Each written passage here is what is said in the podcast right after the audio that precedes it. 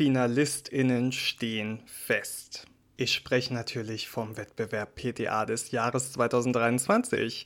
Vergangene Woche kämpften sieben PTA im Online-Voting um den letzten freien Platz im großen Finale und jetzt ist es offiziell. Unsere PTA-Kollegin Katja Gottschling aus der Apotheke am Kreisel Königstein im Taunus hat sich im Online-Voting gegen ihre Konkurrenz durchgesetzt. Das Bewerbungsvideo mit buntem Outfit, mit dem sie sich die Wildcard sicherte. Das könnt ihr euch übrigens auch noch ansehen. Sehr sehenswert. Ja, liebe Katja, ganz herzlichen Glückwunsch und allen FinalistInnen ganz viel Erfolg für das Finale. Und falls ihr euch wundert, warum ich hier gendere, in diesem Jahr gibt es nicht nur weibliche PTA. Das wird ein spannender Wettbewerb.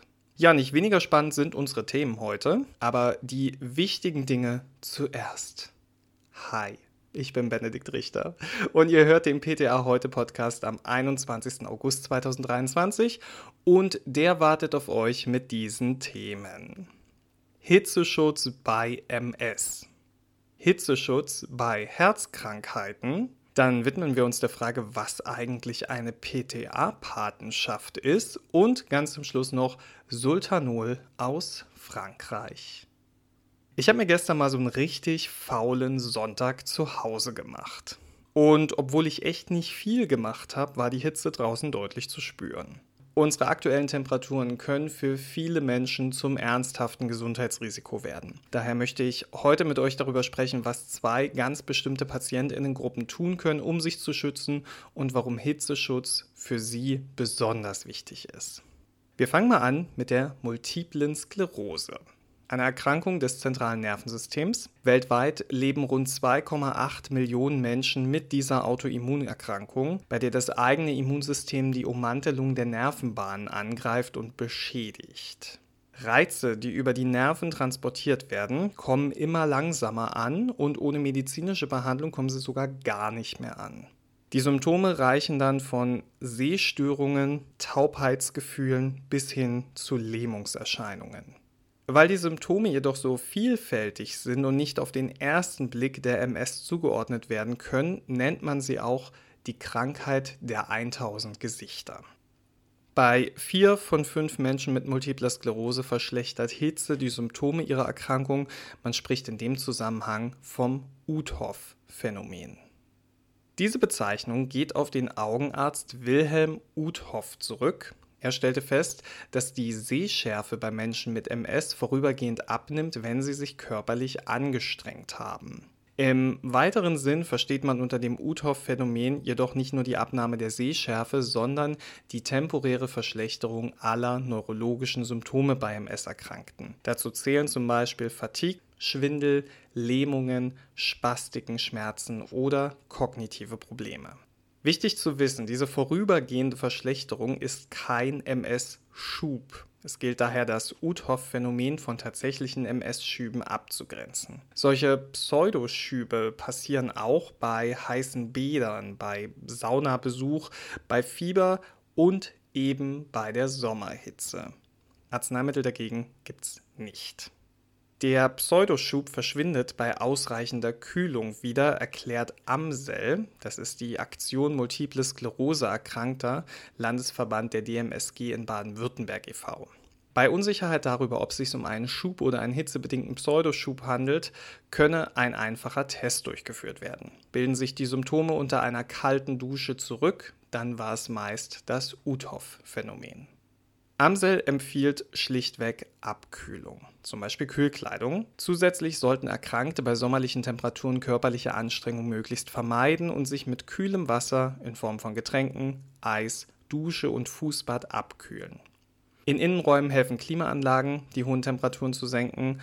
Auch frühmorgendliches Lüften und anschließendes Verdunkeln mittels Jalousien hält die Hitze draußen. Im Freien gelten die üblichen Verhaltensregeln: im Schatten aufhalten, Kopfbedeckung tragen und Mittagshitze meiden.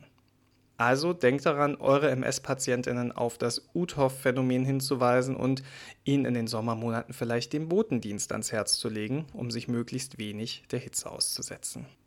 Das ist übrigens auch ein Rat für eure Kundinnen mit Herzerkrankungen, denn auch hier mahnt jemand zur Vorsicht, nämlich die Deutsche Herzstiftung. Sommerliche Temperaturen können älteren und herzkranken Menschen ernsthaft zusetzen. In der Regel ist es so, dass ein Körper sich selbst Wärme reguliert. Schweißproduktion steigt und die Blutgefäße der Haut weiten sich. Bei anhaltender Hitzebelastung können sich beide Mechanismen jedoch negativ auf das Herz-Kreislauf-System auswirken. Wegen der Weitstellung der Gefäße und des Flüssigkeitsverlustes sinkt der Blutdruck. Um den Kreislauf weiterhin aufrechtzuerhalten, muss das Herz in der Folge stärker pumpen. Und ihr ahnt es sicher schon, für Menschen mit Herz-Kreislauf-Erkrankungen kann das zum Verhängnis werden. Laut Deutscher Herzstiftung ist bei Herzkranken das körpereigene Kühlsystem eingeschränkt. Die Wärme kann daher nur unter erheblicher Anstrengung und oft nur unzureichend abgegeben werden. Viele Betroffene fühlen sich dadurch müde und schlapp. Professor Dr. Thomas Vogtländer, Vorstandsvorsitzender der Deutschen Herzstiftung, rät Menschen mit Herz-Kreislauf-Erkrankungen daher bereits vor Hitzeperioden das Gespräch mit dem behandelnden Arzt zu suchen, um sich über spezielle Vorsichtsmaßnahmen zu informieren.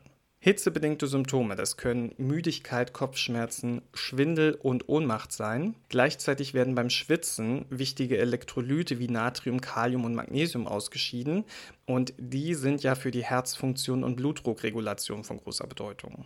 Also in der Folge kann es dann zu Herzrhythmusstörungen und Muskelkrämpfen kommen. Einen Anhaltspunkt kann der Blutdruck bieten. Wir hatten ja gerade besprochen, dass der durch Hitze abfallen könnte. Jetzt wird es aber nochmal ganz kurios, denn Hitze ist Stress. Und Stress kann den Blutdruck steigen lassen. Was ist jetzt also die Lösung? Herz-Kreislauf-PatientInnen sollten ihren Blutdruck regelmäßig messen. Eventuell ist eine vorübergehende Dosisanpassung von Antihypertensiva, also Beta-Blockern, ACE-Hämmern oder Satan sinnvoll. Natürlich immer in Rücksprache mit ÄrztInnen. Keinesfalls sollte da die Dosis eigenmächtig verändert werden. Auch die Diuretikatherapie sollte man im Auge behalten. Der therapeutisch erwünschte Flüssigkeitsverlust wird durch die erhöhte Schweißproduktion noch verstärkt. Daher ist bei Herzpatientinnen besonders darauf zu achten, die verlorene Flüssigkeit durch Trinken auszugleichen. Auch hier wieder eine kleine Einschränkung. Bei Menschen mit Herzinsuffizienz kann eine übermäßige Flüssigkeitszufuhr den Therapieerfolg gefährden. Durch die Volumenzunahme wird das Herz zusätzlich belastet. Gleichzeitig ist der Körper durch die eingeschränkte Pumpleistung und verringerte Nierendurchblutung nicht mehr in der Lage, die Flüssigkeitsmengen adäquat auszuscheiden. Da kann es dann zu Wassereinlagerungen in den Beinen oder sogar in der Lunge kommen. Daher sollte auch diese Patientinnengruppe ihre behandelnden Ärztinnen kontaktieren und über eine Dosisanpassung sowie eine adäquate Trinkmenge sprechen. Tägliches Wiegen kann außerdem helfen, die richtige Trinkmenge zu ermitteln. Was meine ich damit jetzt? Naja, wiegen sich Menschen, die Diuretika einnehmen, morgens und abends, dann lässt sich die Gewichtszunahme über den Tag bestimmen. Beträgt die mehr als 500 Gramm, dann wurde höchstwahrscheinlich zu viel getrunken. Haben die Betroffenen am Abend aber abgenommen, dann sollte mit dem Arzt über eine Anpassung der Diuretikadosierung gesprochen werden. Und zu guter Letzt beeinflusst Hitze auch die Gerinnungsfähigkeit des Blutes. Das ist für Menschen mit Herzerkrankungen, die Gerinnungshämmer einnehmen, ein wichtiger Hinweis. Die sollten das Gespräch mit ihren Ärztinnen und Kardiologinnen suchen, bevor es wärmer wird. Generell rät die Deutsche Herzstiftung Menschen mit Herzerkrankungen und älteren Menschen dazu, die Hitze zu meiden und sich körperlich zu schonen. Anstrengende Tätigkeiten wie Sport oder Gartenarbeit sollten in kühlen Innenräumen verrichtet bzw. auf die Morgen- und Abendstunden verlegt werden. Um Flüssigkeitsverluste auszugleichen, seien Mineralwasser, Kräuter, Tee oder verdünnte Fruchtsäfte geeignet. Allerdings sollten diese nicht zu sehr gekühlt sein, da das die körpereigene Wärmeproduktion anregt. Ja, ihr seht sicher, ihr und eure Beratungsgespräche können eine wichtige Rolle beim Hitzeschutz spielen. Bevor wir hier jetzt aber zu sehr ins Schwitzen geraten, da wechseln wir mal zu einem coolen Thema. Und wie cool ist das? Eine PTA-Patenschaft. Was ist das, fragt ihr euch? Hier gibt es die Antwort. Das große Ziel ist, dass PTA-SchülerInnen mehr Praxisbezug bekommen. Hierzu hat der Landesapothekerverband Baden-Württemberg die PTA-Patenschaft ins Leben gerufen. Ihr wisst sicher noch aus eurer Ausbildung, dass die wesentlichen Ausbildungsinhalte in der Schule gelehrt werden. Den ersten Kontakt zur Apotheke bekommt man dann aber oft erst während der Pflichtpraktika. Ruven Steb, der Vizepräsident des LAV, hat zusammen mit einer Arbeitsgruppe aus ApothekerInnen die Initiative entwickelt und sagt, auf freiwilliger Basis bieten wir den Schülerinnen und Schülern an, ab Tag 1 der schulischen Ausbildung regelmäßig, aber mit nur wenigen Stunden pro Woche in einer am Projekt teilnehmenden Apotheke mitzuarbeiten. Also anstatt für ihr Taschengeld irgendwo zu arbeiten, können die PTA-SchülerInnen ihren angestrebten Beruf erleben echte Apothekenluft schnuppern, den erfahrenen Apothekenteams über die Schulter schauen und aktiv mitarbeiten. Auch die PTA-Schulen profitieren, heißt es laut Mitteilung, denn die Teilnehmenden tragen ihre Erfahrung zurück in den Unterricht und beleben so das schulische Geschehen. Für die Apotheken, deren Teams ihr praktisches Wissen weitergeben und sich so aktiv in die Ausbildung einbringen, sei die Übernahme einer PTA-Patenschaft nicht nur Motivationsfaktor, sondern stärke sie auch bei der Personalsuche und Bindung. Steb berichtet, bereits wenige Tage nachdem wir den PTA-Schulen das Projekt vorgestellt haben, haben sich rund drei Viertel zum Projekt registriert. Wow. Auch die Apotheken im Land reagieren und melden sich bereits zum Projekt an. Der Verband hatte die Apotheken zunächst schriftlich über das Projekt informiert. Anfang September soll dann ein Online-Informationsabend stattfinden, das Onboarding funktioniere mit nur wenigen Klicks im Mitgliederbereich des LAV-Internetauftritts, so der LAV. Auch grenznahe nicht baden-württembergische Apotheken können sich am Projekt beteiligen. Ihr Onboarding werde auf den Projektseiten zur PTA-Patenschaft abgewickelt, die man über die Startseite von www.apotheker.de erreicht. Die Apotheken werden inhaltlich durch eine Arbeitshilfe unterstützt. Die wurde von Lehrkräften an PTA-Schulen entwickelt. Dieser Leitfaden zur PTA-Patenschaft transferiere pro Schulquartal das erworbene schulische Wissen in praktische Tätigkeiten in der Apotheke und das über die gesamte schulische Ausbildung hinweg. Die PTA-Patenschaft ersetzt nicht die Pflichtpraktika, sondern ist eine freiwillige Ergänzung. Es handelt sich um ein vertraglich vereinbartes Arbeitsverhältnis. Die wöchentliche Arbeitszeit sollte etwa vier bis fünf Stunden nicht überschreiten und wird flexibel über Arbeitszeitkonten gehandhabt. So kann auf schulische Belange, zum Beispiel Prüfungsphasen, Rücksicht genommen werden. Ja, ich sagte ja, ein cooles Projekt. Und was auch ganz cool ist, ist, dass wir wieder Sultanol haben. Was redet der Richter da jetzt? das werdet ihr euch jetzt vielleicht denken, bei Sultanol gibt es schließlich immer noch Lieferengpässe. Das stimmt auch, aber das BfArM gestattet, Sultanol in französischer Aufmachung in Verkehr zu bringen, um den Engpass etwas zu entspannen.